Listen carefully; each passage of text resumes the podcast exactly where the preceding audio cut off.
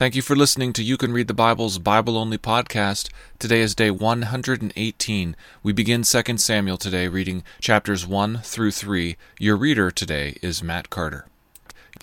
Chapter 1 After the death of Saul, when David had returned from striking down the Amalekites, David remained two days in Ziklag. And on the third day, behold, a man came from Saul's camp with his clothes torn and dirt on his head. And when he came to David, he fell to the ground and paid homage. David said to him, Where do you come from? And he said to him, I have escaped from the camp of Israel. And David said to him, How did it go? Tell me.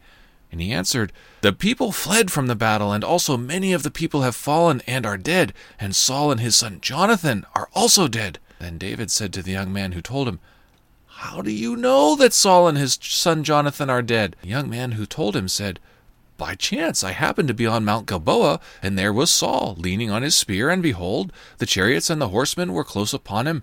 And when he looked behind him, he saw me, and he called to me, and I answered, Here I am. And he said to me, Who are you? And I answered him, I am an Amalekite. And he said to me, Stand beside me and kill me, for anguish has seized me, and yet my life still lingers. So I stood beside him and killed him because I was sure that he could not live after he had fallen, and I took the crown that was on his head and the armlet that was on his arm, and I have brought them here to my Lord. Then David took hold of his clothes and tore them, and so did all the men who were with him. And they mourned and wept and fasted until evening for Saul, for Jonathan his son, and for the people of the Lord, and for the house of Israel, because they had fallen by the sword. And David said to the young man who told him, Where do you come from? And he answered, I am the son of a sojourner, an Amalekite. David said to him, How is it you were not afraid to put out your hand to destroy the Lord's anointed? Then David called one of the young men and said, Go, execute him. And he struck him down so that he died. And David said to him, Your blood be on your head, for your own mouth has testified against you, saying, I have killed the Lord's anointed. And David lamented with this lamentation over Saul and Jonathan his son, and he said it should be taught to the people of Judah. Behold, it is written in the book of Jashar. He said, Your glory, O Israel, is slain on your high places. How the mighty have fallen. Tell it not in Gath, publish it not in the streets of Ashkelon, lest the daughters of the Philistines rejoice, lest the daughters of the uncircumcised exult. You mountains of Gilboa, let there be no dew or rain upon you, nor fields of offerings, for there the shield of the mighty was defiled, the shield of Saul, not anointed with oil. From the blood of the slain, from the fat of the mighty, the bow of Jonathan turned not back, and the sword of Saul returned not empty. Saul and Jonathan, beloved and lovely, in life and in death they were not divided.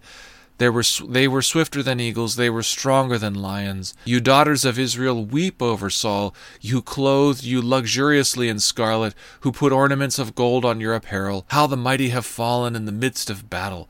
Jonathan lies slain on your high places. I am distressed for you, my brother Jonathan. Very pleasant have you been to me. Your love to me was extraordinary, surpassing the love of women. How the mighty have fallen, and the weapons of war perished. Chapter 2 After this, David inquired of the Lord, Shall I go up into any of the cities of Judah? And the Lord said to him, Go up. David said, To which shall I go up? And he said, To Hebron. So David went up there and his two wives also, Ahinoam of Jezreel, and Abigail the widow of Nabal of Carmel. And David brought up his men who were with him, every one with his household, and they lived in the towns of Hebron. And the men of Judah came, and there they anointed David king over the house of Judah. When they told David, it was the men of Jabesh Gilead who buried Saul, David sent messengers to the men of Jabesh Gilead and said to them, May you be blessed by the Lord, because you showed this loyalty to Saul your Lord and buried him. Now may the Lord show steadfast love and faithfulness to you, and I will do good to you because you have done this thing. Now therefore let your hands be strong and be valiant, for Saul your Lord is dead, and the house of Judah has anointed me king over them. But Abner the son of Ner, commander of Saul's army, took Ish-bosheth the son of Saul, and brought him over to Mahanaim, and he made him king over Gilead and the Asherites, and Jezreel and Ephraim and Benjamin and all Israel. Ish-bosheth, Saul's son, was forty years old when he began to reign over Israel, and he reigned two years. The house of Judah followed David. And the time that David was king in Hebron over the house of Judah was seven years and six months. Abner, the son of Ner, and the servants of Ishbosheth, the son of Saul, went out from Mahanaim to Gibeon. And Joab, the son of Zeruiah, and the servants of David went out and met them at the pool of Gibeon. And there they sat down, the one on one side of the pool, and the other on the other side of the pool. And Abner said to Joab, let, let the young men arise and compete before us. And Joab said, Let them arise. Then they arose and passed over by number, twelve for Benjamin, and Ishbosheth the son of Saul, and twelve of the servants of David. And each caught his opponent by the head, and thrust his sword in his opponent's side, so they fell down together.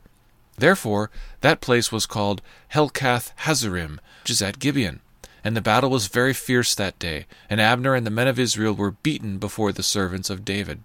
And the three sons of Zeruiah were there, Joab, Abishai, and Asahel, now Asahel was as swift of foot as a wild gazelle, and Asahel pursued Abner, and as he went, he turned neither to the right hand nor to the left from following Abner. Then Abner looked behind him and said, Is it you, Asahel? And he answered, It is I. Abner said to him, Turn aside to your right hand or to your left, and seize one of the young men and take his spoil. But Asahel would not turn aside from following him.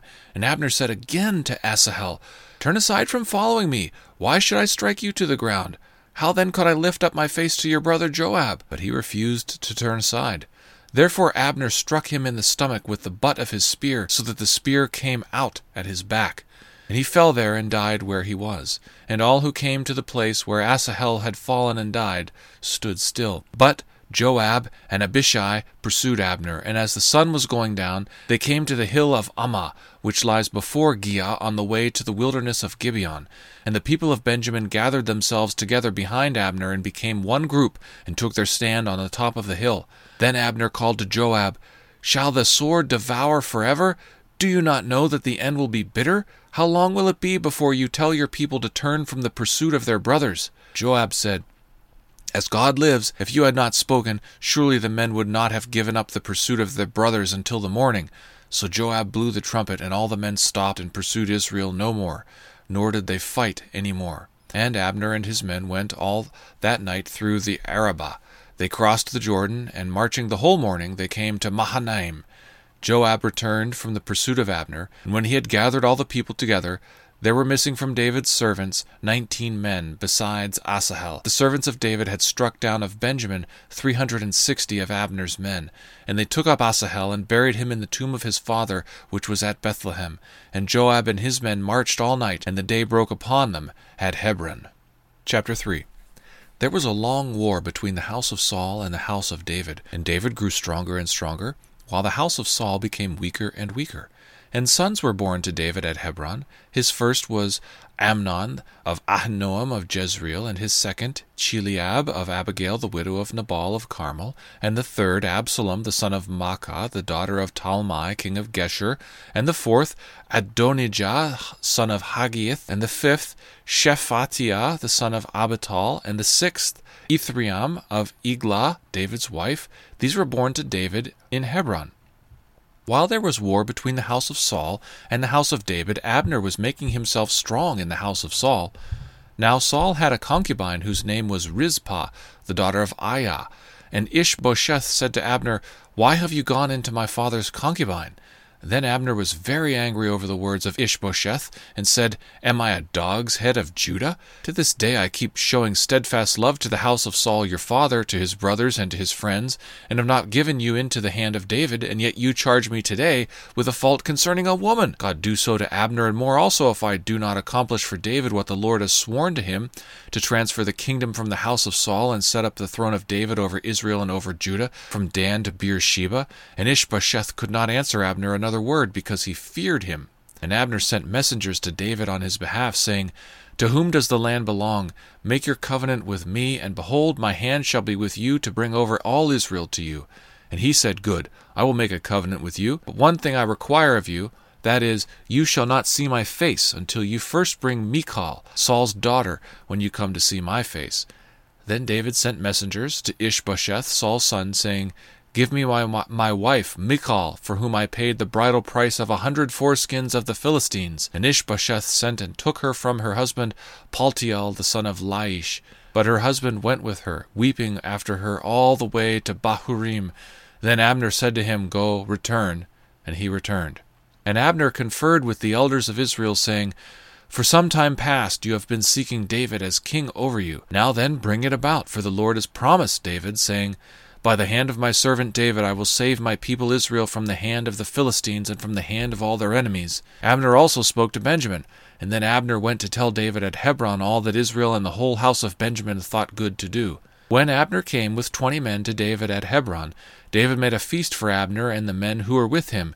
And Abner said to David, I will arise and go and will gather all Israel to my lord the king, that they may make a covenant with you, and that you may reign over all that your heart desires. So David sent Abner away, and he went in peace. Just then the servants of David arrived with Joab from a raid, bringing much spoil with them. But Abner was not with David at Hebron, for he had sent him away, and he had gone in peace. When Joab and all the army that was with him came, it was told Joab, Abner the son of Ner came to the king, and he has let him go, and he has gone in peace. Then Joab went to the king and said, What have you done? Behold, Abner came to you. Why is it that you have sent him away so that he is gone? You know that Abner the son of Ner came to deceive you, and to know your going out and your coming in, and to know all that you are doing. When Joab came out from David's presence, he sent messengers after Abner, and they brought him back from the cistern of Sirah. David did not know about it. And when Abner returned to Hebron, Joab took him aside into the midst of the gate to speak with him privately, and there he struck him in the stomach so that he died, for the blood of Asahel his brother. Afterward, when David heard of it, he said, I and my kingdom are forever guiltless before the Lord for the blood of Abner the son of Ner. May it fall upon the head of Joab, and upon all his father's house, and may the house of Joab never be without one who has a discharge, or who is leprous, or who holds a spindle, or who falls by the sword, or who lacks bread. So Joab and Abishai his brother killed Abner, because he had put their brother Asahel to death in the battle at Gibeon. Then David said to Joab and to all the people who were with him, Tear your clothes and put on sackcloth and mourn before Abner. And King David followed the bier. They buried Abner at Hebron. And the king lifted up his voice and wept at the grave of Abner, and all the people wept, and the king lamented for Abner, saying, Should Abner die as a fool dies? Your hands were not bound, your feet were not fettered, as one falls before the wicked. You have fallen. And all the people wept again over him. Then all the people came to persuade David to eat bread while it was yet day. But David swore, saying, God do so to me, and more also if I taste bread or anything else, till the sun goes down. And all the people took notice of it, and it pleased them, as everything that the king did pleased all the people. So all the people and all Israel understood that day that it had not been the king's will to put the death Abner to put to death Abner the son of Ner. And the king said to his servants, Do you not know that a prince and a great man has fallen this day in Israel? And I was gentle today, though appointed king.